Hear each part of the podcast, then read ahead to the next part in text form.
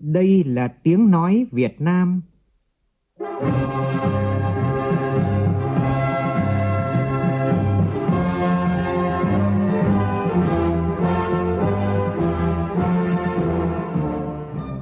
là tiếng nói Việt Nam, phát thanh từ Hà Nội, thủ đô nước Cộng hòa xã hội chủ nghĩa Việt Nam.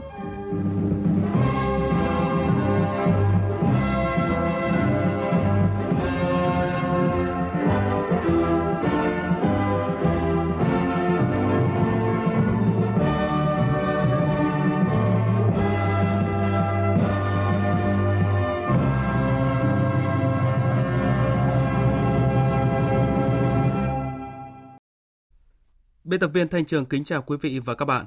Mời quý vị và các bạn nghe chương trình Thời sự trưa của Đài Tiếng Nói Việt Nam.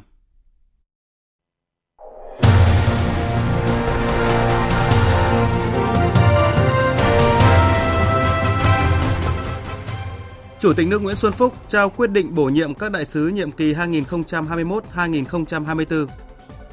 Thảo luận ở tổ về tình hình kinh tế xã hội, nhiều đại biểu Quốc hội đề xuất các giải pháp phòng chống dịch và phục hồi kinh tế trong điều kiện bình thường mới đã có 60 tỉnh thành phố đánh giá xong và công bố cấp độ dịch. Trong số này, có 26 địa phương đang ở cấp độ 1 tức là vùng xanh.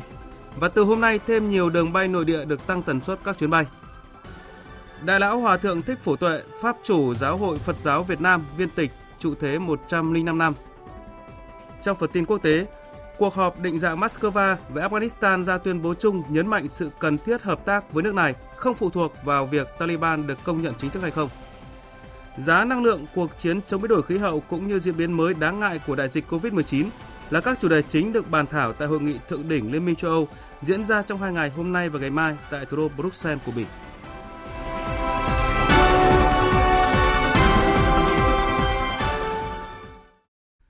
Bây giờ là tin chi tiết. Sáng nay tại Phủ Chủ tịch, Chủ tịch nước Nguyễn Xuân Phúc trao quyết định bổ nhiệm đại sứ nhiệm kỳ 2021-2024 khu vực châu Âu và Trung Á cho 8 đại sứ – Tiếp đó, Chủ tịch nước đã tiếp và giao nhiệm vụ cho các đại sứ. Tin của phóng viên Vũ Dũng. Chủ tịch nước Nguyễn Xuân Phúc cho biết đây là đợt phong đại sứ thứ hai sau thành công của Đại hội Đảng toàn quốc lần thứ 13.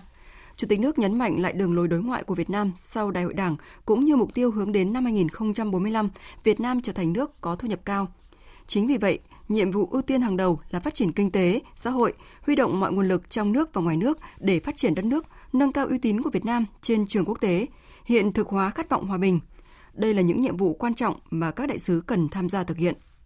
Trong bối cảnh đại dịch COVID-19 đòi hỏi mỗi quốc gia đều phải nỗ lực phục hồi, Chủ tịch nước Nguyễn Xuân Phúc đề nghị các đại sứ cần phải phát huy vai trò mạnh mẽ tiên phong của đối ngoại để tạo cho đất nước phát triển trong trạng thái bình thường mới. Chủ tịch nước đề nghị các đại sứ phát huy phong cách ngoại giao Hồ Chí Minh, hòa hiếu, chân thành từ trái tim đến trái tim, tạo dựng tin cậy chính trị cao, tạo ra nền tảng hợp tác vững chắc trên tất cả các lĩnh vực, tranh thủ tối đa tiềm lực của các đối tác để phát triển mọi mặt về kinh tế xã hội trong nước, thúc đẩy mở rộng thị trường nước ngoài, thực hiện chiến lược ngoại giao vaccine, ngoại giao y tế để tiếp tục chống dịch và phục hồi kinh tế. Chủ tịch nước đặc biệt lưu ý các đại sứ, trưởng cơ quan đại diện tiếp tục triển khai tốt nghị quyết 36 của Bộ Chính trị khóa 9 về công tác đối với người Việt Nam ở nước ngoài, coi công tác kiều bào và bảo hộ công dân là nhiệm vụ trọng tâm. Tiếp tục kỳ họp thứ hai Quốc hội khóa 15, các đại biểu Quốc hội đã thảo luận ở tổ về kế hoạch phát triển kinh tế xã hội năm tới và công tác phòng chống dịch COVID-19. Ý kiến đại biểu cho thấy cần tăng cường hiệu quả, hiệu lực sử dụng các nguồn lực kinh tế như đầu tư công và chính sách tài khóa, tiền tệ, hỗ trợ doanh nghiệp hồi phục và phát triển trong thời gian tới. Phản ánh của nhóm phóng viên Việt Cường và Thu Huyền. Các đại biểu đánh giá cao chủ trương đúng đắn và các biện pháp toàn diện và kịp thời đã được triển khai trong thời gian qua, giúp đạt được những kết quả quan trọng. Như đến nay dịch bệnh cơ bản được kiểm soát trên phạm vi toàn quốc, kịch bản ứng phó đối với từng mức độ diễn biến của dịch bệnh được ban hành và bắt đầu chuyển sang giai đoạn thích ứng linh hoạt, kiểm soát hiệu quả dịch bệnh với mục tiêu bảo vệ tối đa sức khỏe tính mạng của người dân. Nhiều tín hiệu tích cực trong phục hồi và phát triển kinh tế xã hội, đưa đất nước chuyển sang trạng thái bình thường mới sớm nhất có thể. Theo các đại biểu, có 3 trọng tâm sẽ là động lực phát triển kinh tế xã hội năm 2022, đó là khôi phục thúc đẩy sản xuất kinh doanh, đẩy mạnh xuất khẩu và đẩy nhanh tiến độ giải ngân vốn đầu tư công để huy động nguồn lực xã hội phát triển hệ thống kết cấu hạ tầng. Điều quan trọng là phải quyết liệt xử lý những tồn tại có từ trước làm hạn chế hiệu quả của ba trọng tâm này. Theo đại biểu Nguyễn Ngọc Bảo, đoàn đại biểu Quốc hội tỉnh Bắc Ninh, phân bổ giải ngân đầu tư công rất chậm, đến hết tháng 9 năm nay mới đạt hơn 47%, đặc biệt đến giữa tháng 9 còn tới hơn 56.000 tỷ đồng vốn đầu tư công chưa được phân bổ, giao chi tiết để triển khai thực hiện. Tiền tươi thóc thật có trong ngân sách mà giải ngân chậm khiến đồng vốn đầu tư công không hiệu quả. Không những thế, có tiền mà giải ngân chậm còn gây giảm phát, đồng tiền ra trễ thì rất khó phục hồi nền kinh tế. Do vậy, đại biểu đề xuất. Nền kinh tế hiện nay, người dân hiện nay có cái chỗ nào mà chúng ta có thể xây dựng một cái danh mục đầu tư công mà vừa có tác dụng để phục hồi kinh tế mà vừa giải quyết được những vấn đề mà yêu cầu của cuộc sống hay không? Ví dụ như chúng ta phải xem xét những vấn đề ví dụ như xây cầu ở trong các khu vực thành phố Hồ Chí Minh cầu đường hay là ví dụ vấn đề về nhà ở xã hội nhà ở công nhân. Thế tuy nhiên là những cái vướng mắc hiện nay trong cái quy trình đầu tư trong vấn đề thực hiện đầu tư công ấy, thì liệu có thể sử dụng áp dụng cái nghị quyết 30 của Quốc hội đối với các cái danh mục quỹ đầu tư công này không để đảm bảo tăng tốc độ giải ngân Báo cáo chính phủ cũng cho thấy mặt bằng lãi suất cho vay đã giảm, tuy nhiên vẫn chưa phù hợp, chưa hài hòa khi người dân và doanh nghiệp khó khăn mà lợi nhuận của các ngân hàng thương mại vẫn tăng cao. Về tháo gỡ khó khăn cho doanh nghiệp trong việc tiếp cận tín dụng ưu đãi, đại biểu Nguyễn Minh Sơn, đoàn đại biểu Quốc hội tỉnh Tiền Giang kiến nghị. Không cần nới lỏng thêm chính sách vì à, hiện nay cái thanh khoản trên à, thị trường vẫn tương đối dồi dào.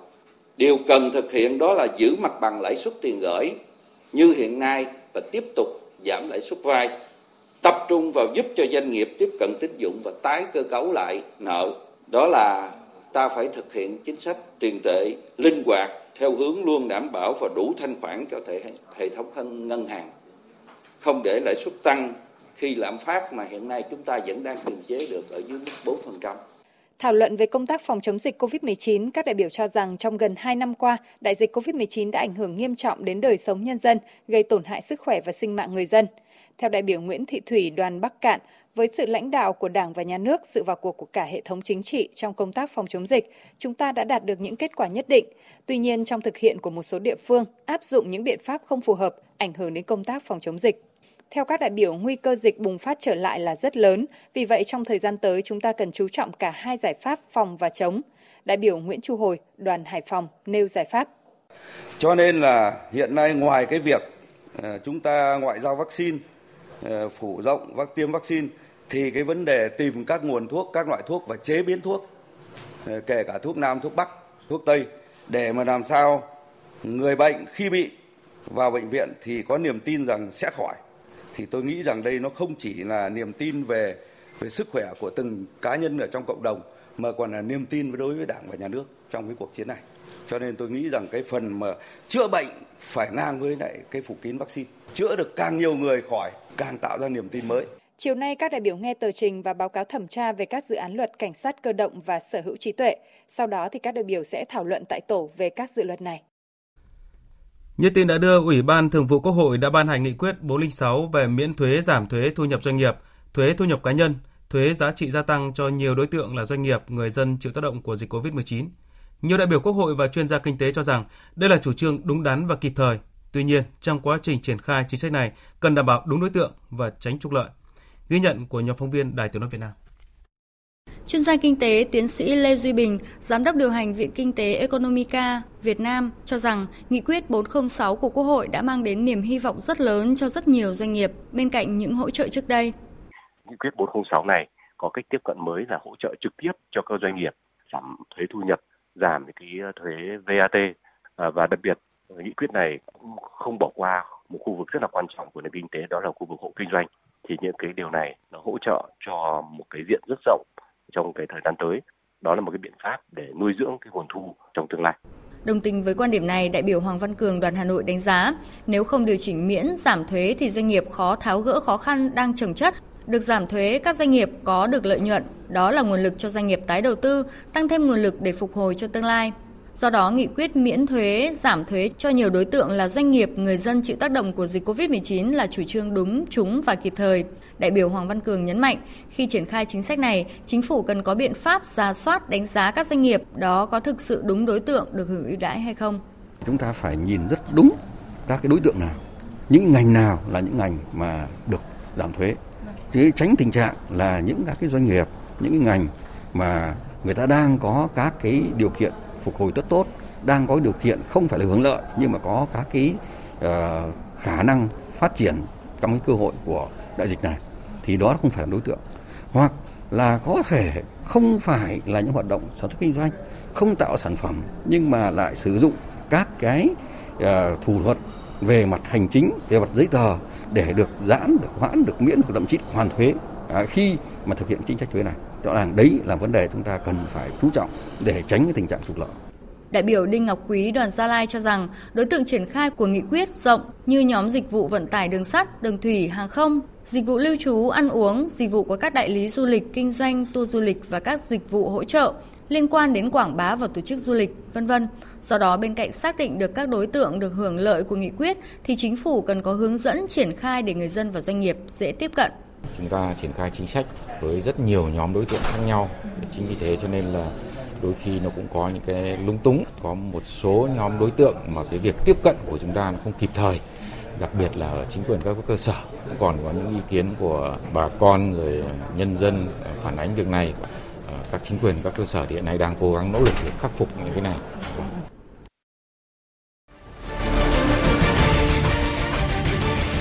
Thích ứng để bình thường mới. Thích ứng để bình thường mới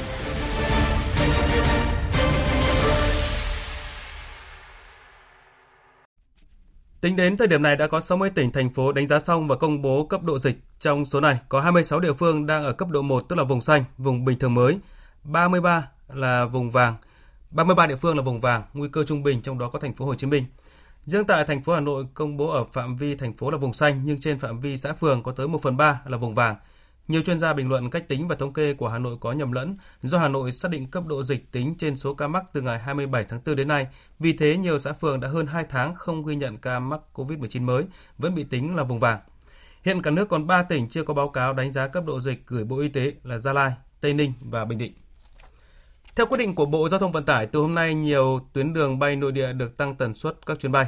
Cụ thể, đường bay Hà Nội Thành phố Hồ Chí Minh, Hà Nội Đà Nẵng thành phố Hồ Chí Minh, Đà Nẵng và ngược lại sẽ được khai thác với tần suất không quá 6 chuyến hàng ngày mỗi chiều từ hôm nay đến ngày 14 tháng 11 tới và không quá 7 chuyến hàng ngày mỗi chiều từ ngày 15 tháng 11 đến ngày 30 tháng 11. Các đường bay khác sẽ được khai thác không quá 4 chuyến hàng ngày mỗi chiều. Thưa quý vị, theo phản ánh của phóng viên Đài Tiếng nói Việt Nam thường trú khu vực Tây Bắc, việc thực hiện thí điểm khôi phục vận tải hành khách liên tỉnh bằng đường bộ trên địa bàn các tỉnh Tây Bắc trong tuần đầu tiên đã gặp một số trở ngại nhất định. Trong đó, việc có rất ít hành khách đi lại là một trong những điều khiến các nhà xe lo lắng nhất. Thực tế cho thấy, sau một thời gian dài, vận tải hành khách liên tỉnh phải tạm ngừng. Hoạt động vận tải không chỉ gặp khó bởi sự chưa đồng bộ trong quy định của các địa phương, mà còn có sự thay đổi trong nhận thức và thói quen đi lại của người dân. Từ ngày 13 tháng 10 đến ngày 20 tháng 10, tỉnh Điện Biên tổ chức thí điểm hoạt động vận tải hành khách bằng đường bộ đến các địa phương gồm Hà Nội, Lai Châu, Lào Cai và Sơn La. Ông Nguyễn Hoài Nam, Giám đốc Ban Quản lý Bến xe khách tỉnh Điện Biên cho biết, theo thống kê của Ban Quản lý Bến xe cho thấy, trong hai ngày đầu chỉ có 5 chuyến xe xuất phát từ bến xe thành phố Điện Biên Phủ đến ba địa phương trên. Trong đó, 3 chuyến đi Lai Châu, một chuyến đi Lào Cai và một chuyến đi Sơn La.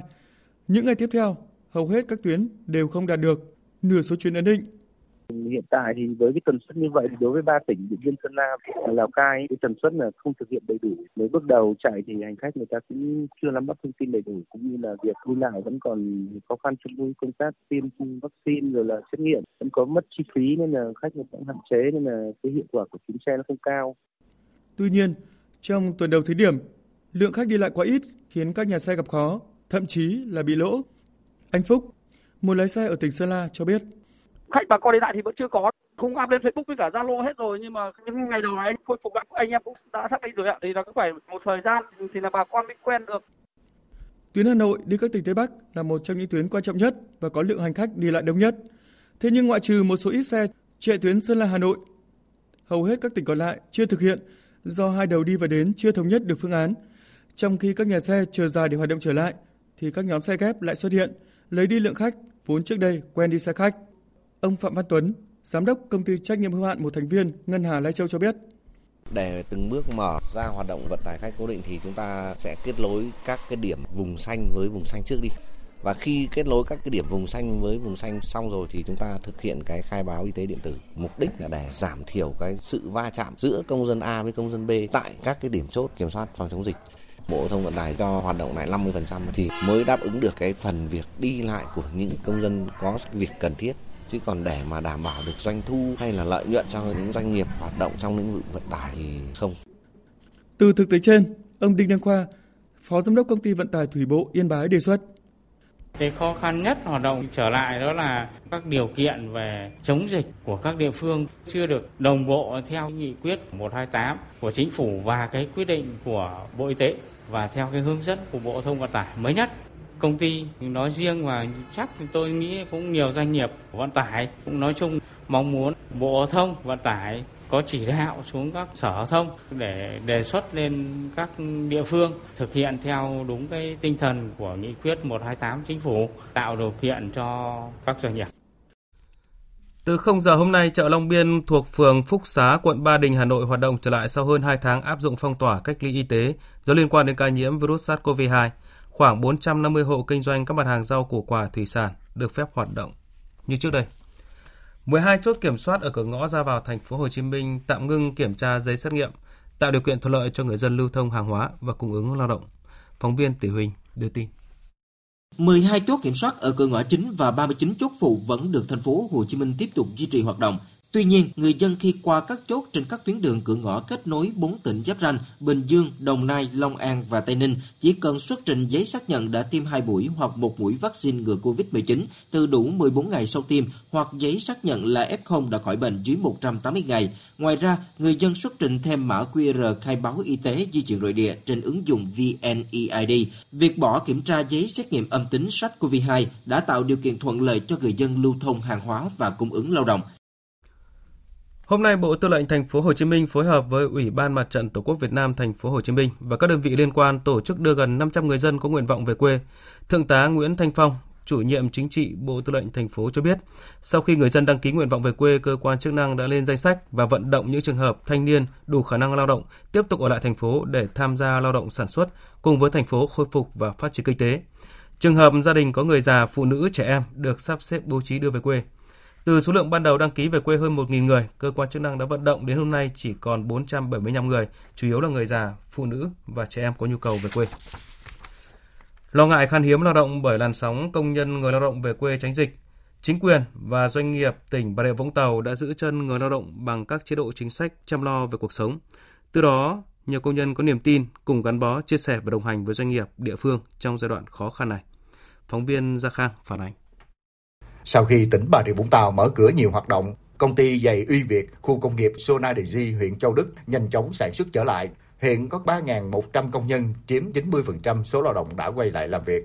Ông Ngô Ngọc Trung, Phó Tổng Giám đốc công ty giày Uy Việt cho biết, để giữ chân người lao động trong 2 tháng giãn cách phòng chống dịch bệnh COVID-19, trung bình mỗi ngày doanh nghiệp phải chi hơn 1 tỷ đồng để trả lương tối thiểu vùng cho người lao động cái tháng mà bắt buộc phải nghỉ theo giãn cách thì vẫn hỗ trợ à, theo cái mức lương ờ, tối thiểu vùng ngày là 170 ngàn tháng cứ hỗ trợ cho họ là 4 triệu hỗ trợ cho họ trong mùa dịch để họ có thể là gắn bó đi tạo điều kiện cho họ vượt qua cái khó khăn mùa dịch. Ông Lê Thanh Liêm, Phó Chủ tịch Ủy ban nhân dân huyện Châu Đức, tỉnh Bà Rịa Vũng Tàu cho biết, hiện các doanh nghiệp sử dụng lao động nhiều trên địa bàn đã phục hồi sản xuất và sử dụng chủ yếu người tại địa phương nên không xảy ra tình trạng thiếu hụt lao động. Những ngày gần đây, Tại huyện Châu Đức, hầu như không còn tình trạng lao động đăng ký về quê. Số lao động ngoài tỉnh, chủ yếu từ huyện Cẩm Mỹ, tỉnh Đồng Nai, thì sau khi tiêm đủ hai mũi vaccine cũng sẽ quay lại địa bàn huyện để tìm việc các doanh nghiệp vụ lao động ngoài tỉnh chủ yếu là cẩm mỹ tỉnh đồng nai. Số đó không có nhiều ba bốn năm phần trăm gì đó. Thì hiện nay về dịch bệnh thì chưa vô tạm thời chưa vô thôi. Và bữa mà hết dịch nó vô lại lao động ngoài tỉnh vô phải cách ly cho nên chưa vô thôi. Chứ còn doanh nghiệp trong khu công nghiệp lao động này phục hồi sản xuất ổn định trăm phần trăm.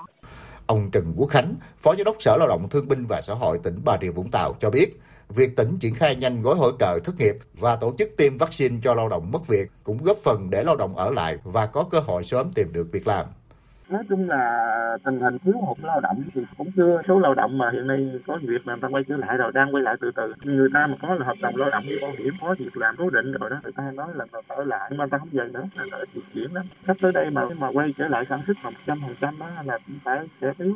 Có thể thấy, sau làn sóng người lao động ồ ạt về quê, cùng với các tỉnh thành trên cả nước, Bà Rịa Vũng Tàu đã rất quan tâm đến việc thu hút giữ chân người lao động người lao động khi được chăm lo tốt về cuộc sống, sức khỏe, đảm bảo được chế độ an sinh, có tích lũy thì sẽ gắn bó, chia sẻ và đồng hành với doanh nghiệp và chính quyền địa phương vượt qua đại dịch. Bộ Văn hóa Thể thao và Du lịch vừa ban hành hướng dẫn tạm thời việc thực hiện nghị quyết 128 của Chính phủ, ban hành quy định tạm thời thích ứng an toàn, linh hoạt, kiểm soát hiệu quả dịch COVID-19 trong hoạt động văn hóa thể thao và du lịch. Theo đó, nơi có dịch cấp độ 1 và 2 thì hoạt động du lịch được tổ chức phục vụ 100% công suất. Địa bàn có dịch cấp độ 3 chỉ tổ chức hoạt động tham quan tại khu, điểm du lịch, sự kiện tập trung trong nhà và các chương trình du lịch theo nhóm dưới 25 người. Theo báo cáo, kết quả đánh giá mức độ chuyển đổi số cấp bộ cấp tỉnh năm 2020 vừa được Bộ Thông tin và Truyền thông công bố, Bộ Tài chính xếp vị trí thứ nhất về mức độ chuyển đổi số năm 2020 của các bộ cung cấp dịch vụ công. Báo cáo đánh giá, Bộ Tài chính đã có nhiều hoạt động chuyển đổi số nổi bật trong năm ngoái, như tỷ lệ dịch vụ công trực tuyến mức độ 4 đạt 50%, 100% ứng dụng công nghệ thông tin của Bộ được kết nối, chia sẻ qua nền tảng tích hợp chia sẻ dữ liệu cấp bộ. Hiệu quả của các hoạt động này cũng được chứng minh qua việc phục vụ người dân và doanh nghiệp tham gia nộp thuế điện tử. Hơn 96% doanh nghiệp hoàn thuế điện tử. Số lượng hồ sơ xử lý trực tuyến là hơn 98 triệu trên tổng số hồ sơ thủ tục hành chính được xử lý trong năm ngoái.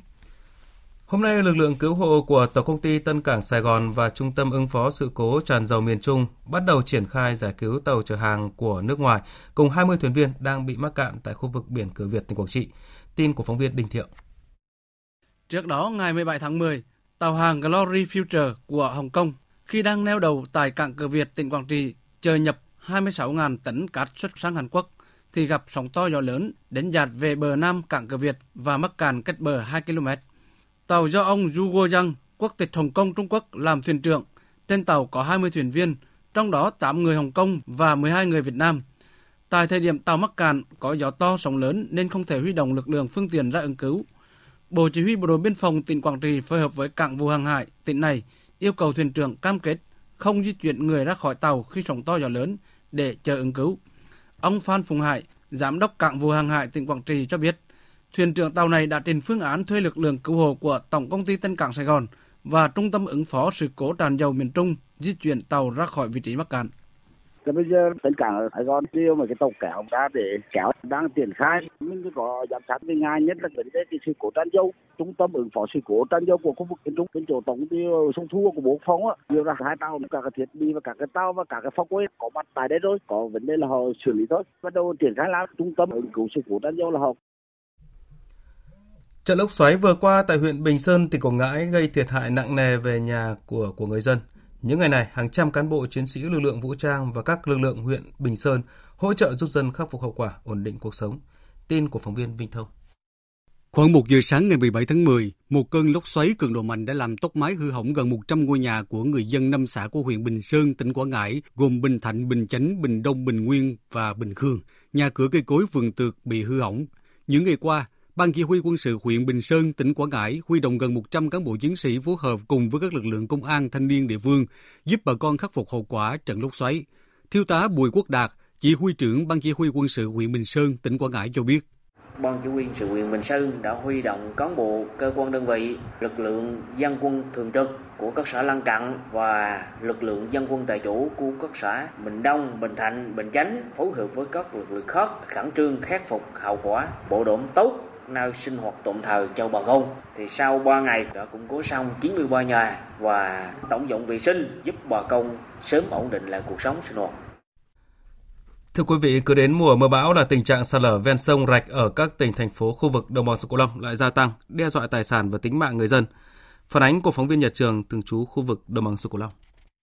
Gia đình ông Nguyễn Văn Ngoan ở ấp Mỹ, xã Kim Sơn, huyện Châu Thành, tỉnh Tiền Giang cũng như hàng trăm hộ dân nơi đây rất bức xúc vì đoạn sạt lở hàm ếch dài hơn 50 mét ven sông Rạch Gầm đã cắt đứt đường giao thông hơn 4 tháng qua nhưng đến nay vẫn chưa khắc phục. Thì từ ngày sạt lở tới giờ là dân bây giờ ta đi rất khó khăn, bây giờ đâu có đường đâu ta đi, bắt buộc ta phải đi vòng. Nếu mà để là thời gian dài nữa, mai mốt bắt đầu nước lớn lên nè, với nước ngập là triều cường lên nữa là với mà sóng đánh tác động ghe nó chạy qua có thể lỡ nữa. Nói chung là đề nghị nhà nước cho nhanh chóng khắc phục sạt lở, mình làm cái đoạn đường nó hoàn thành cho dân người ta đi lại cho nó dễ dàng hơn. Còn tại xã Hội Xuân, huyện Cái Lậy hiện có đến 9 điểm sạt lở ven bờ sông Ba Rài, ảnh hưởng đến việc lưu thông và mất nhiều diện tích đất của người dân. Trong đó có 4 điểm sạt lở lớn ngoài khả năng khắc phục của địa phương. Nghiêm trọng nhất là đoạn sạt lở hàm ếch tại ấp Xuân Kiển dài đến hơn 110 mét.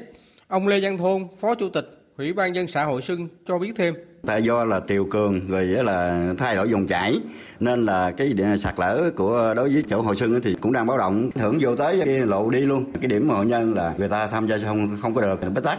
Còn đối với chỗ uh, Kiển thì uh, nó sẽ sụp lún uh, vô phân nửa lộ xã thì cũng uh, trực tiếp gầu trắng.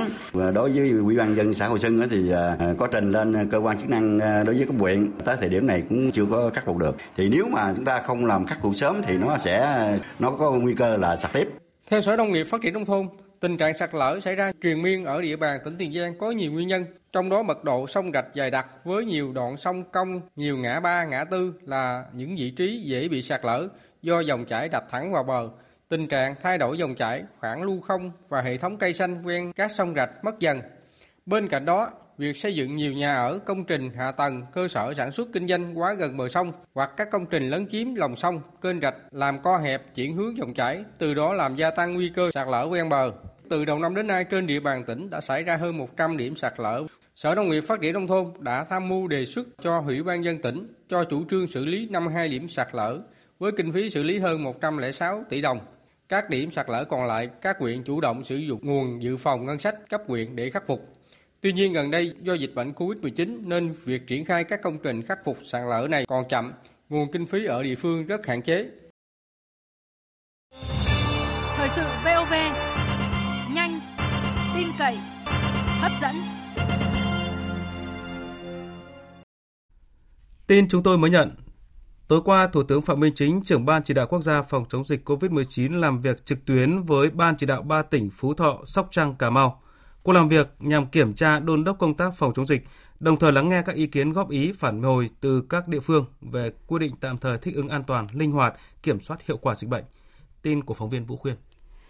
Theo báo cáo của các tỉnh trong những ngày qua, mặc dù xuất hiện một số ổ dịch ngoài cộng đồng nhưng tình hình vẫn đang được kiểm soát. Thực hiện chỉ đạo của Ban chỉ đạo quốc gia, các tỉnh đã tập trung thực hiện quyết liệt các biện pháp phòng chống dịch dựa vào ba trụ cột là giãn cách, cách ly và điều trị tích cực ngay từ xa, từ sớm, từ cơ sở. Đồng thời tiếp tục đẩy nhanh tốc độ tiêm chủng vaccine cho người dân. Phát biểu tại buổi làm việc, Thủ tướng Phạm Minh Chính đề nghị các tỉnh Phú Thọ, Sóc Trăng, Cà Mau nhanh chóng kiểm soát các ổ dịch mới phát sinh, kiên trì thực hiện các biện pháp đã được chỉ đạo thống nhất từ Trung ương với ba trụ cột chính. Thủ tướng giao Bộ Y tế hỗ trợ tối đa cho các tỉnh về biện pháp y tế. Trên cơ sở nghị quyết số 128 và hướng dẫn, các địa phương cần đánh giá cấp độ dịch ở cơ sở trên phạm vi nhỏ nhất để có thể thực hiện các biện pháp y tế, hành chính phù hợp với từng cấp độ, từng địa bàn. Thủ tướng giao Bộ Y tế triển khai ngay một số nhiệm vụ. Thứ nhất là tổ chức tập huấn cho các địa phương trên cả nước về nghị quyết số 128 và hướng dẫn để có sự thống nhất trong nhận thức và phối hợp trong hành động. Đồng thời lắng nghe những khó khăn, vướng mắc, bất cập trong quá trình thực hiện để kịp thời sửa đổi, bổ sung điều chỉnh cho phù hợp với thực tiễn. Thứ hai, khẩn trương nghiên cứu, điều chỉnh theo hướng dẫn của Bộ Y tế chủ trì, chịu trách nhiệm đánh giá cấp độ dịch và chuyển cấp độ dịch của từng tỉnh, thành phố trực thuộc trung ương theo tiêu chuẩn, tiêu chí điều kiện, quy trình chung, tạo sự thống nhất trên toàn quốc, tạo thuận lợi cho người dân và doanh nghiệp, không để mỗi tỉnh tự đánh giá một kiểu. Thứ ba là tập trung tăng cường năng lực y tế các cấp, nhất là năng lực điều trị và ở cấp cơ sở để phân loại điều trị từ sớm, từ xa, ngay từ cơ sở. Thứ tư, đẩy nhanh tiến độ bao phủ tiêm vaccine, ưu tiên cho những đối tượng nguy cơ cao, địa bàn đang có dịch và tổ chức tiêm khoa học an toàn, hợp lý, hiệu quả. Thủ tướng cũng yêu cầu các địa phương cần tiếp tục phối hợp chặt chẽ, hiệu quả hơn nữa trong việc đưa đón người từ địa phương này sang địa phương khác, đảm bảo an toàn các biện pháp y tế và an sinh xã hội cho người dân.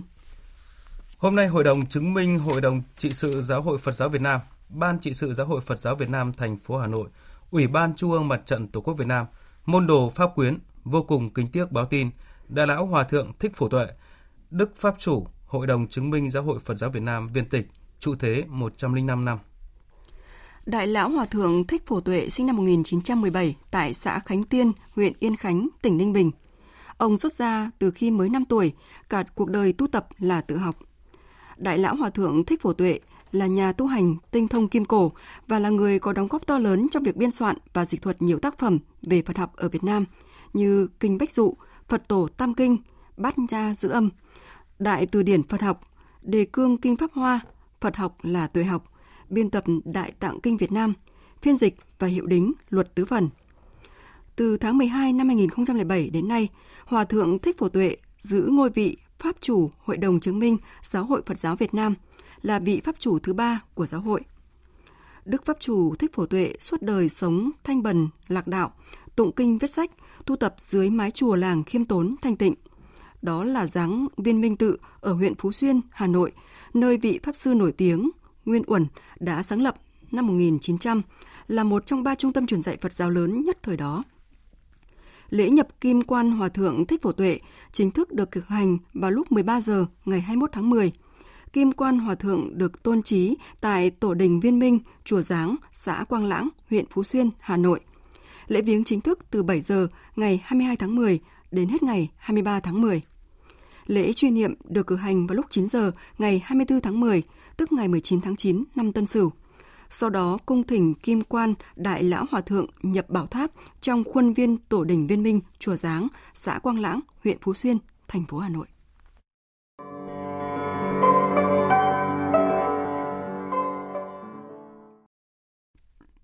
Xin chuyển sang phần tin quốc tế. Ngay sau phiên họp khẩn của Hội đồng Bảo an Liên Hợp Quốc, hãng thông tấn Triều Tiên KCNA hôm nay cáo buộc Mỹ áp dụng tiêu chuẩn kép đối với các cuộc thử nghiệm vũ khí. Trong khi đó, Đại sứ Mỹ tại Liên Hợp Quốc hôm qua đã kêu gọi đối thoại bền vững và thực chất với Triều Tiên, hướng tới phiên nhân hóa hoàn toàn bán đảo Triều Tiên. Đại diện của Mỹ tại Liên Hợp Quốc cũng phản đối các vụ thử tên lửa của Triều Tiên, mới đây nhất là vào ngày 19 tháng 10. Phản ứng trước các phát biểu vừa nêu, Bộ Ngoại giao Triều Tiên cho rằng Mỹ đã phản ứng quá mức trước vụ thử tên lửa mới nhất của nước này, đồng thời bày tỏ hoài nghi về sự chân thành của Mỹ khi đề nghị đối thoại với nước này. Cuộc họp định dạng Moscow về Afghanistan diễn ra hôm qua tại thủ đô Moscow của Nga. Các cuộc tham vấn đa phương có sự tham dự của đại diện 10 quốc gia trong khu vực, cũng như phái đoàn cấp cao của Taliban do Phó Thủ tướng Salam Hanifi dẫn đầu. Trong tuyên bố chung về kết quả cuộc họp đã nhấn mạnh sự cần thiết hợp tác với Afghanistan, không phụ thuộc vào việc Taliban được công nhận chính thức. Phóng viên Đài tiếng nói Việt Nam thường trú tại Liên bang Nga đưa tin. Cuộc họp lần thứ ba theo định dạng Moscow tham vấn về Afghanistan đã được tổ chức với sự tham gia của các đặc phái viên hoặc các quan chức cấp cao từ Nga, Trung Quốc, Pakistan, Iran, Ấn Độ, Kazakhstan, Kyrgyzstan, Tajikistan, Turkmenistan, Uzbekistan, cũng như phái đoàn cấp cao của chính phủ lâm thời Afghanistan. Các bên bày tỏ tôn trọng chủ quyền, độc lập và toàn vẹn lãnh thổ của Afghanistan và tái khẳng định cam kết thành lập Afghanistan như một quốc gia hòa bình không thể chia cắt, độc lập, phát triển kinh tế, không có khủng bố và tội phạm ma túy, đồng thời tôn trọng các quy tắc nhân quyền cơ bản. Cần xây dựng tương tác thực tế hơn nữa với Afghanistan có tính đến thực tế mới, sự lên nắm quyền của phong trào Taliban ở đất nước này, không phụ thuộc cộng đồng quốc tế có chính thức công nhận chính phủ mới của Afghanistan hay không. Các nước tham gia kêu gọi lãnh đạo hiện tại của Afghanistan thực hiện các biện pháp bổ sung để cải thiện hệ thống hành chính công và hình thành một chính phủ thực sự bao trùm, phản ánh đầy đủ lợi ích của tất cả các lực lượng chính trị của đất nước. Đây sẽ là cơ sở để hoàn thành quá trình hòa giải dân tộc ở Afghanistan. Các nước tham gia kêu gọi ban lãnh đạo hiện tại của Afghanistan theo đuổi chính sách đối nội và đối ngoại ôn hòa và thận trọng, theo đuổi các chính sách thân thiện đối với các nước láng giềng của Afghanistan, đạt được các mục tiêu chung như hòa bình lâu dài, an ninh, thịnh vượng lâu dài và tôn trọng các quyền của dân tộc, phụ nữ và trẻ em. Bày tỏ lo ngại về biểu hiện hoạt động của các tổ chức khủng bố bị cấm ở Afghanistan, các bên tái khẳng định sẵn sàng tiếp tục hỗ trợ đảm bảo an ninh Afghanistan nhằm thúc đẩy ổn định khu vực. Thưa quý vị, giá năng lượng, cuộc chiến chống biến đổi khí hậu cũng như diễn biến mới đáng quan ngại của đại dịch COVID-19 là chủ đề chính được bàn thảo tại hội nghị thượng đỉnh Liên minh châu Âu diễn ra trong hai ngày hôm nay và ngày mai tại thủ đô Bruxelles của Vương quốc Bỉ. Phóng viên Quang Dũng, thường trú Đài tiếng nói Việt Nam tại Pháp theo dõi khu vực Tây Âu đưa tin. Trong bức thư gửi đến nguyên thủ các nước thành viên Liên minh châu Âu mời dự cuộc họp thượng đỉnh đầu tiên của Liên minh châu Âu sau kỳ nghỉ hè, Chủ tịch Hội đồng châu Âu Jacques Michel nhấn mạnh Giá năng lượng sẽ là chủ đề lớn đầu tiên mà các lãnh đạo châu Âu cần thảo luận trong bối cảnh châu Âu đang phải đối mặt với khủng hoảng năng lượng. Theo Chủ tịch Ủy ban châu Âu bà Ursula von der Leyen, tại thượng đỉnh lần này, các lãnh đạo Liên minh châu Âu sẽ phải nhanh chóng đề ra các giải pháp cả ở cấp độ châu Âu lẫn quốc gia, cả về ngắn hạn lẫn dài hạn. Our priority is Ưu tiên của chúng tôi là mang lại các giải pháp giảm nhẹ gánh nặng của việc tăng giá năng lượng đối với các doanh nghiệp và các hộ gia đình chịu nhiều tác động. Một số giải pháp có thể được thực hiện một cách rất linh hoạt theo một số quy định hiện nay của EU. Các biện pháp giảm nhẹ gánh nặng cho các gia đình và các doanh nghiệp vừa và nhỏ này có thể bao gồm trợ cấp nhà nước, trợ cấp có mục tiêu cho người tiêu dùng hoặc việc gỡ bỏ hay cắt giảm thuế. Sau vấn đề năng lượng, chủ đề chống biến đổi khí hậu cũng sẽ là ưu tiên bàn thảo của các lãnh đạo châu Âu. Chủ tịch Hội đồng châu Âu Jacques Michel cho rằng Châu Âu cần thể hiện một mục tiêu chung nhiều tham vọng tại hội nghị thượng đỉnh về khí hậu COP26 sẽ diễn ra vào cuối tháng này tại Scotland, Vương quốc Anh. Về đại dịch COVID-19, trong bối cảnh mùa đông đang đến gần và số ca nhiễm COVID-19 đang có dấu hiệu tăng nhanh trở lại ở một số nước châu Âu, Thượng đỉnh Liên minh châu lần này cũng sẽ phải bàn cách đẩy nhanh chiến dịch tiêm vaccine, cũng như việc trợ giúp vaccine cho các nước khác trên thế giới nhằm sớm ngăn chặn đại dịch trên toàn cầu. Hôm qua, phái đoàn Australia tại Tổ chức Thương mại Thế giới WTO đã ra tuyên bố trong đó cho rằng Trung Quốc đang đe dọa hệ thống thương mại toàn cầu. Phóng viên Việt Nga, thường trú tại Australia, thông tin. Tuyên bố của Australia cho biết, trong vòng 18 tháng qua, Trung Quốc đã đưa ra nhiều biện pháp nhằm ngăn cản việc mua bán nhiều hàng hóa của Australia như tăng cường xét nghiệm và kiểm tra tùy tiện tại cửa khẩu, trì hoãn không chính đáng đối với việc ban hành giấy phép nhập khẩu, áp đặt các biện pháp chống bán phá giá không công bằng, làm ngừng hoặc sụt giảm mạnh mẽ việc xuất khẩu hơn một chục mặt hàng của Australia sang Trung Quốc, trong đó có lúa mạch, than đá, bông vải, gỗ tròn, thịt, tôm hùm và rượu vang. Australia cũng cho rằng Trung Quốc không cung cấp các câu trả lời thỏa đáng về việc các biện pháp mà họ đưa ra tuân thủ quy định của WTO, đồng thời khẳng định các hành động của Trung Quốc đi ngược lại các quy định của WTO. Không chỉ vậy, Australia còn cáo buộc hành động của Trung Quốc mang động cơ chính trị. Tuyên bố của Australia cho biết, các hành động của Trung Quốc không chỉ tác động tới quan hệ thương mại với Australia, mà còn khiến cộng đồng thương mại toàn cầu phải đối mặt với rủi ro đối với thị trường Trung Quốc. Australia cho rằng, bằng cách phá hoại các quy định thương mại mà nước này đã đồng ý, Trung Quốc đã phá hoại hệ thống thương mại toàn cầu được áp dụng với tất cả các thành viên của WTO. Vì thế, Australia kêu gọi Trung Quốc tuân thủ đầy đủ các văn bản và tinh thần của các thỏa thuận minh bạch, cũng như tuân thủ các chính sách thương mại và nghĩa vụ của mình đối với WTO. Hiện Trung Quốc chưa có phản ứng trước tuyên bố này của Australia.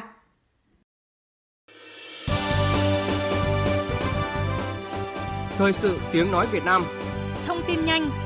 Bình luận sâu. Tương tác đa chiều.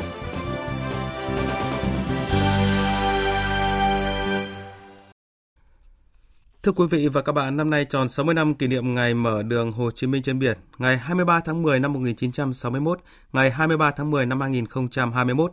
Đây là dịp chúng ta nhắc nhở và tri ân công lao to lớn của những cán bộ chiến sĩ đoàn tàu không số năm xưa. Từ ngày mở đường cho tới năm 1975, đoàn tàu không số đã tổ chức hàng trăm chuyến đi vận chuyển trên 150.000 tấn vũ khí chi viện cho chiến trường Nam Bộ. Hàng trăm chuyến đi là hàng trăm câu chuyện thần kỳ về lòng dũng cảm, đức hy sinh, sự tài trí của thủy thủ chiến sĩ tàu không số năm xưa. Bởi mỗi lần ra đi là một lần quyết tử, gặp địch là sẵn sàng chiến đấu, chấp nhận hủy tàu, sẵn sàng hy sinh để bảo vệ bí mật con đường. Phóng sự của phóng viên Hương Giang. Bến K15 nằm dưới chân đồi Nghinh Phong, phường Vạn Hương, quận Đồ Sơn, thành phố Hải Phòng. Di tích duy nhất còn sót lại trong số 19 bến vận tải hàng hóa vũ khí bí mật chi viện cho chiến trường miền Nam. Nay chỉ còn lại chứng tích là những trụ bê tông cầu cảng cách bờ biển khoảng 30 mét. Tại nơi này, vào đêm ngày 11 tháng 10 năm 1962, chiếc tàu gỗ đầu tiên mang tên Phương Đông 1 chở 30 tấn vũ khí đã rời bến, hành trình thuận lợi đến Cà Mau. Sau thành công của tàu Phương Đông 1, ngày 23 tháng 10 năm 1961, Trung ương Đảng và Chủ tịch Hồ Chí Minh quyết định thành lập đoàn 759 có nhiệm vụ vận chuyển tiếp tế cho chiến trường miền Nam bằng đường biển. Đây cũng là thời điểm đánh dấu sự ra đời của đường Hồ Chí Minh trên biển. Vận chuyển vũ khí bằng đường biển tuy tiết kiệm được thời gian công sức, nhưng địa hình trên biển không có nơi ẩn nấp, rất dễ bị địch phát hiện, đánh phá. Bởi vậy công tác đảm bảo bí mật cho con đường luôn được đặt lên hàng đầu. Trong giai đoạn mở đường, các tàu hải quân được ngụy trang như tàu đánh cá của ngư dân mang theo rất nhiều biển số. Đi qua vùng biển của tỉnh nào thì thay biển của tỉnh đó nhằm đánh lạc hướng sự chú ý của quân địch. Vì vậy, các cán bộ chiến sĩ nói vui là tàu không số. Sau dần, trở thành tên gọi của đơn vị là đoàn tàu không số. Ông Lê Văn Nhược, trưởng ban liên lạc Hội truyền thống đường Hồ Chí Minh trên biển tại thành phố Hà Nội, chia sẻ.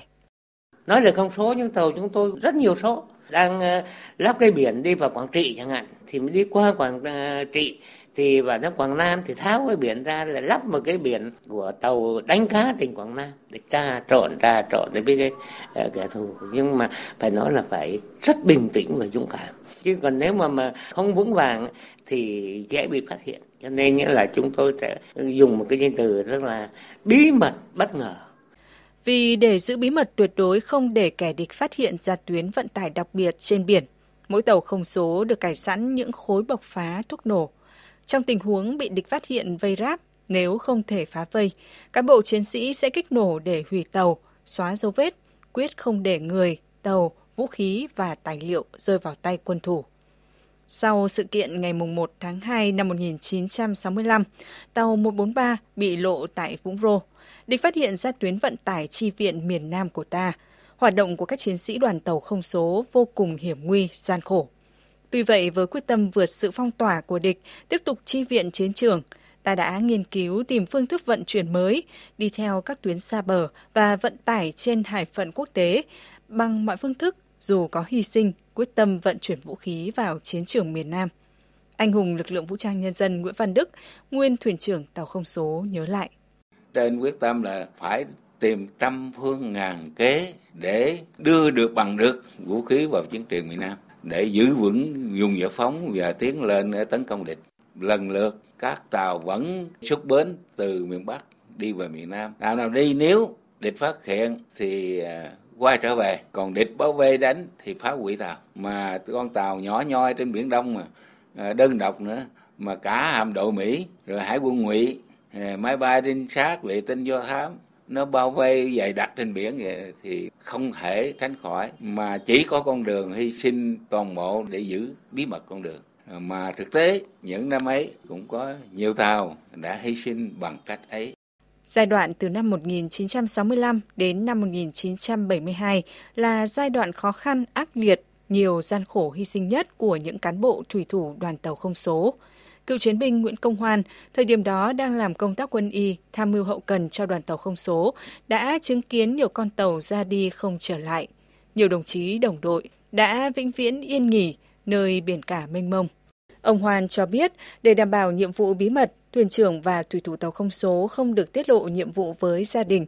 Trước mỗi hành trình, họ phải gửi lại giấy tờ, ghi địa chỉ quê quán người thân, chụp ảnh để lưu lại trong hồ sơ, ngầm hiểu với nhau đó là những lần truy điệu sống với những người lính tàu không số năm xưa. Thủy thủ về là cách ly với tất cả mọi người, kể cả những người là công tác ở trước bờ. Bản thân chúng tôi là lúc nào cũng như nước sôi nửa bỏng ở trong lòng theo dõi từng chuyến đi như là theo dõi cái cuộc sống của mình là còn trái tim còn đập không phổi mình còn thở không tổn thất hy sinh không làm cho cán bộ chiến sĩ đoàn tàu không số chùn bước trong suốt nhiều năm liên tục từ ngày mở đường cho đến ngày toàn thắng lịch sử 30 tháng 4 năm 1975, đoàn tàu không số đã vận chuyển được hơn 150.000 tấn vũ khí, trang thiết bị vào chi viện kịp thời cho chiến trường miền Nam.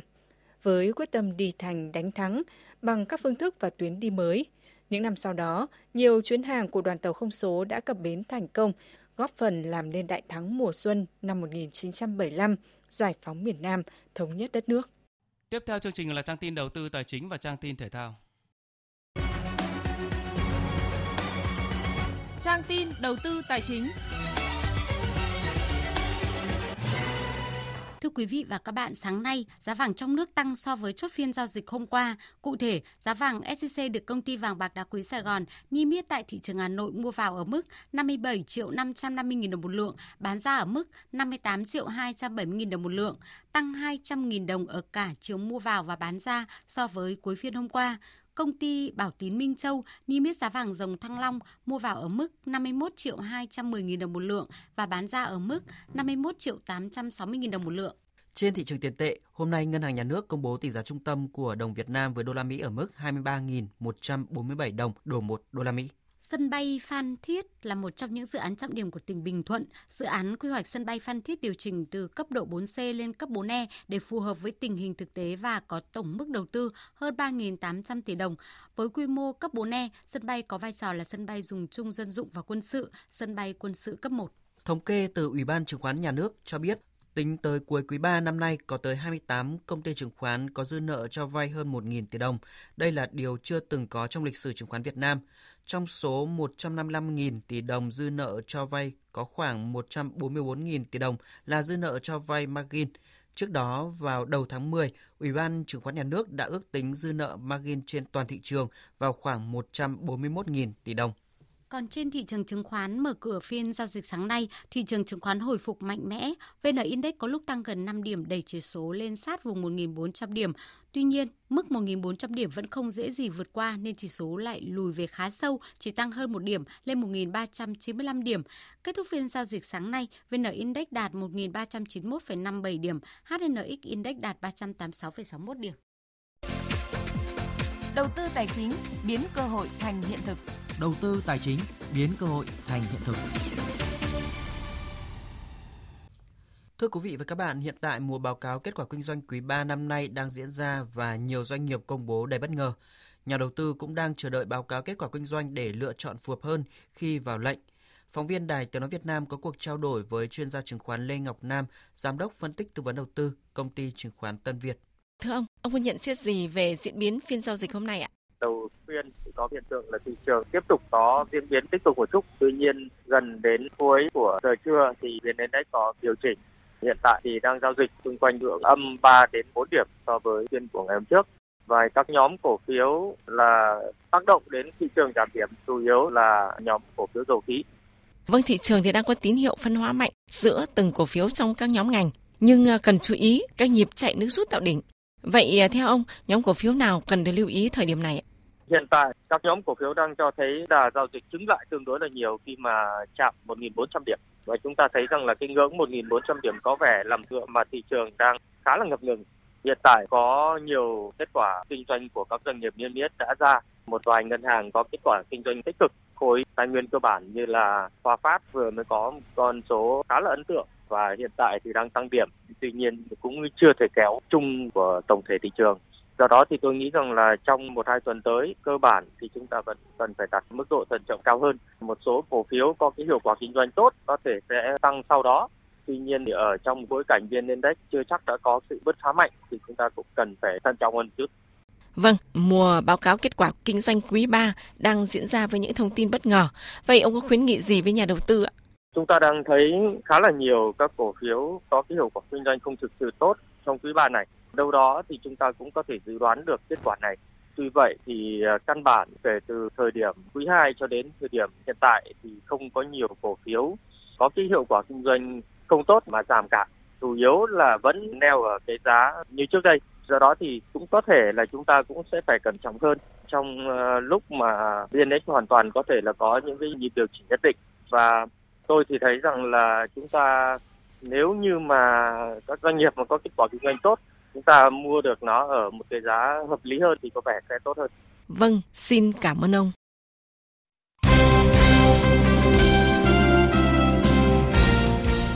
Hôm nay, thầy trò huấn luyện viên Park Hang-seo đã đáp chuyến bay từ các tiểu vương Ả Rập Thống Nhất sang Kyrgyzstan để tham dự vòng loại U23 châu Á 2022.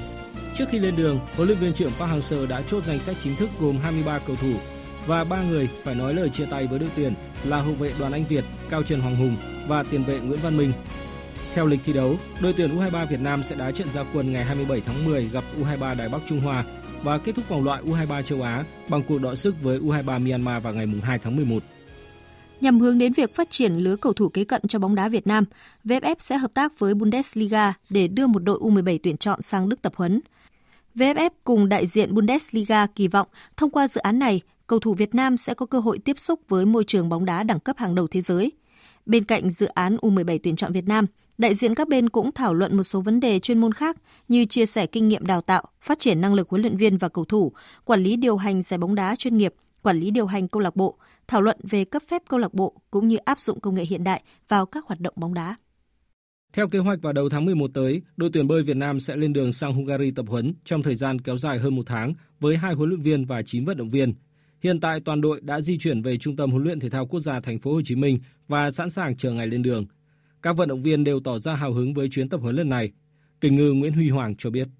Rồi, chuyến đi lần này thì em cảm thấy rất là vui khi mà mình là, là được qua bên châu Âu trải nghiệm là một môi trường mới là một cái khí hậu và thời tiết mới nên là qua bên đó thì em cố gắng là học hỏi hoàn thành tốt của bài tập của thầy thầy bên đó giao ra Dự kiến đội tuyển bơi Việt Nam sẽ tập luyện tại câu lạc bộ bơi BVSC ở thủ đô Budapest, Hungary dưới sự hỗ trợ của chuyên gia Nagy Peter. Theo huấn luyện viên trưởng Nguyễn Hoàng Vũ, việc thay đổi môi trường tập luyện, chuyến đi này còn có những mục tiêu rất quan trọng. À, để chuẩn bị cho cái giải uh, vượt thế giới 725 mét. Thứ hai cũng là cái tiền đề cũng như là cái ờ, cái chuyến đi làm quen cho cái năm 2022 chuẩn bị SEA Games năm 2022 và cũng như là ASEAN năm 2022. Theo kế hoạch, đội tuyển bơi Việt Nam tập huấn tại Hungary từ ngày 1 tháng 11 đến 13 tháng 12. Sau đó, 6 kình ngư là Huy Hoàng, Hưng Nguyên, Thanh Bảo, Di Khoa, Kim Sơn và Mỹ Thảo sẽ tham dự giải vô địch thế giới bể 25m tổ chức tại các tiểu vương quốc Ả Rập Thống Nhất từ ngày 16 đến 21 tháng 12. Cuối tuần này, võ sĩ boxing Nguyễn Thị Thu Nhi sẽ chính thức thượng đài để tranh đai WBO thế giới với võ sĩ người Nhật Bản Etsuko Tada tại Hàn Quốc. Để chuẩn bị cho trận đấu quan trọng này, Thu Nhi đã có chuyến tập huấn kéo dài 2 tháng ở Uzbekistan. Tại đây, cô không chỉ được cọ sát, thi đấu mà còn học hỏi, tích lũy được rất nhiều kinh nghiệm quý báu từ các vận động viên hàng đầu của Uzbekistan. Thể lực và bản lĩnh thi đấu của Thu Nhi cũng đã được cải thiện một cách đáng kể. Sau 2 tháng em tập luyện ở Uzbek thì em cảm thấy là mình thay đổi rất là nhiều. À, thể lực tốt hơn, à, kỹ thuật cũng tốt hơn và tốc độ nó cũng sẽ tốt hơn. Nó sẽ giúp giúp ích rất nhiều cho việc em tiến tới chiếc đai mà em hằng mơ. Theo ông Hoàng Quốc Vinh, vụ trưởng vụ thể thao thành tích cao 1, Tổng cục Thể dục Thể thao, thành tích của Thu Nhi sẽ góp phần nâng tầm boxing Việt. Vào ngày 23 tháng 10 này tại Asan, Hàn Quốc thì sẽ có một cái trận tranh đai WBO được tổ chức ừ, tại đó và một vài vận động viên của Việt Nam được mời tham dự. Trong đấy thì có Thu Nhi là tranh đai vô địch với vận động viên người Nhật Bản. Thế thì ừ, đây có thể nói rằng là một cái lợi thế cho các vận động viên võ của chúng ta để bước đầu mở cửa ra đối với thế giới. Còn nếu như giải sắp tới mà Thu Nhi của chúng ta cũng như Sầm Minh Phát, các vận động viên chúng ta mà giành được đai vô địch thì đó là một cái vinh dự đối với các vận động viên của chúng ta và mang lại được nhiều những cái vinh quang, những cái thành tựu cho môn boxing nói chung và cho thể thao Việt Nam. Siêu sao Ronaldo đã có màn tỏa sáng để giúp Manchester United lội ngược dòng khó tin trước đội khách Atalanta trong khuôn khổ lượt trận thứ ba vòng bảng UEFA Champions League diễn ra dạng sáng nay. Trong hiệp 1, đội chủ nhà chơi bóng như mơ ngủ, thiếu gắn kết và không có điểm nhấn. Hàng thủ MU dễ dàng để thủng lưới hai lần trong sự bất lực của thủ môn De Gea. Nhưng đến hiệp 2, MU bất ngờ thể hiện một bộ mặt khác với khả năng tấn công bùng nổ. Rashford và Maguire ghi bàn gỡ hòa cho đội chủ nhà. Đến phút 81, Ronaldo làm bùng nổ sân Old Trafford với cú đánh đầu ấn định tỷ số 3-2 cho MU. Kết quả một số trận đấu khác, tại bảng E, Bayern Munich thắng Benfica 4-0, qua đó độc chiếm ngôi đầu với 9 điểm tuyệt đối. Barcelona có những điểm số đầu tiên khi vất vả vượt qua Dynamo Kiev 1-0 nhờ pha lập công duy nhất của Pique. Trong các trận đấu còn lại của hai bảng G và H, Sanburg thắng Wolfsburg 3-1, Lille hòa Sevilla 0-0, Chelsea vượt qua Malmo 4-0 và Zenit thua Juventus 0-1. Dự báo thời tiết Dự báo thời tiết chiều và đêm 21 tháng 10 năm 2021. Phía Tây Bắc Bộ có mưa rào và rải rác có rông, cục bộ có mưa vừa mưa to, đêm có mưa rào rải rác và có nơi có rông, gió nhẹ, đêm trời trở rét. Nhiệt độ từ 17 đến 28 độ. Phía Đông Bắc Bộ và Thanh Hóa có mưa rào và rải rác có rông, cục bộ có mưa vừa, mưa to, đêm có mưa vài nơi. Gió Đông Bắc cấp 3, vùng ven biển cấp 3, cấp 4, trời trở rét, nhiệt độ từ 16 đến 22 độ. Khu vực từ Nghệ An đến Thừa Thiên Huế chiều có mưa rào và rông vài nơi, chiều tối và đêm có mưa vừa mưa to, gió Bắc đến Tây Bắc cấp 2, cấp 3, vùng ven biển cấp 3, cấp 4, nhiệt độ từ 19 đến 31 độ. Khu vực từ Đà Nẵng đến Bình Thuận có mưa rào và rông vài nơi, riêng phía Nam chiều tối và đêm có mưa rào và rông rải rác, gió nhẹ, nhiệt độ từ 23 đến 33 độ.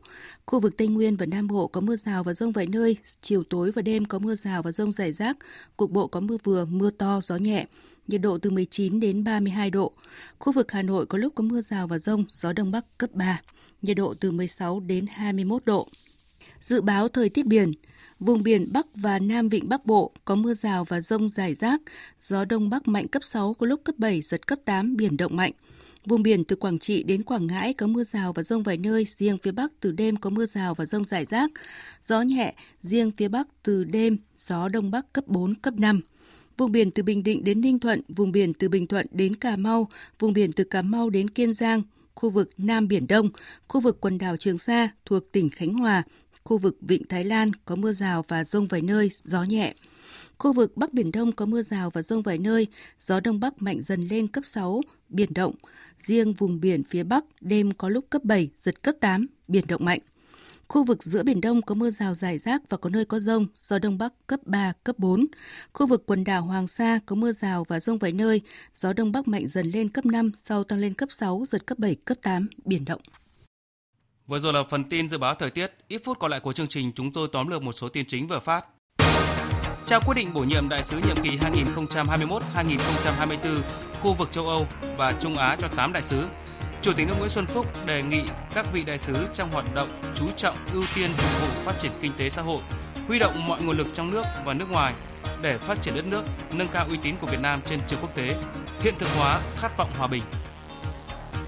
Tính đến nay đã có 60 tỉnh thành phố đánh giá xong và công bố cấp độ dịch. Trong số này có 26 địa phương đang ở cấp độ 1, tức là vùng xanh. Và từ hôm nay thêm nhiều đường bay nội địa được tăng tần suất các chuyến bay. Đại lão Hòa thượng Thích Phổ Tuệ, phát chủ Giáo hội Phật giáo Việt Nam viên tịch, trụ thế 105 năm. Ông là nhà tu hành tinh thông kinh cổ và là người có đóng góp to lớn trong việc biên soạn và dịch thuật nhiều tác phẩm về Phật học ở Việt Nam. Ngày 20 tháng 10, cuộc họp định dạng Moscow về Afghanistan diễn ra tại thủ đô Moscow, Nga. Các cuộc tham vấn đa phương có sự tham dự của đại diện 10 quốc gia trong khu vực và phái đoàn cấp cao của Taliban. Cuộc họp ra tuyên bố nhấn mạnh sự cần thiết hợp tác với Afghanistan không phụ thuộc vào việc Taliban được công nhận chính thức. Giá năng lượng cuộc chiến chống đổi khí hậu cũng như diễn biến mới đáng quan ngại của đại dịch Covid-19 là các chủ đề chính được bàn thảo tại hội nghị thượng đỉnh Liên minh châu Âu đang diễn ra tại thủ đô Bruxelles, Vương quốc Bỉ. Phần tóm lược những tin chính vừa phát cũng đã kết thúc chương trình thời sự trưa của Đài Tiếng nói Việt Nam. Chương trình do biên tập viên Thu Hòa, Thanh Trường, Hùng Cường biên soạn và thực hiện với sự tham gia của kỹ thuật viên Uông Biên, chịu trách nhiệm nội dung Nguyễn Vũ Duy.